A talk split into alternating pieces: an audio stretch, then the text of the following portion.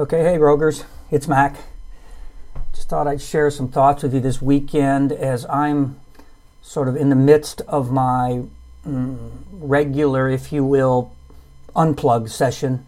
Uh, a couple of times a year I try to just turn it all off. No notifications, no phone calls, no emails, no looking at the internet. It's just a, a process that, that helps me just regroup and realize that, you know, all that stuff doesn't have a hold on me. So Just, uh, you know, just a thought uh, as I'm going through all of that. So much, of course, is happening. But one of the things that I do to unplug and that I really enjoy is to get on the mountain. And I did that a couple of days ago, and it was pouring rain, just pouring rain. And I, I absolutely loved it. And, and here's the thought that I just have, to, you know, in that is, when's the last time you walked in the rain?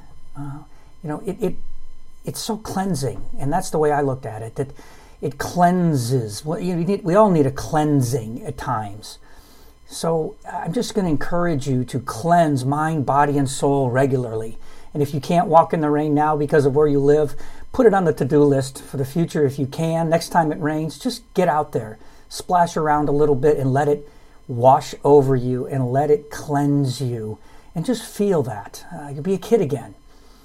But cleansing, we all need to be cleansed of our thoughts, uh, maybe our body, uh, maybe our life, just the clutter, who knows. But uh, I'm going to encourage you in it. I appreciate all of you. Namaste.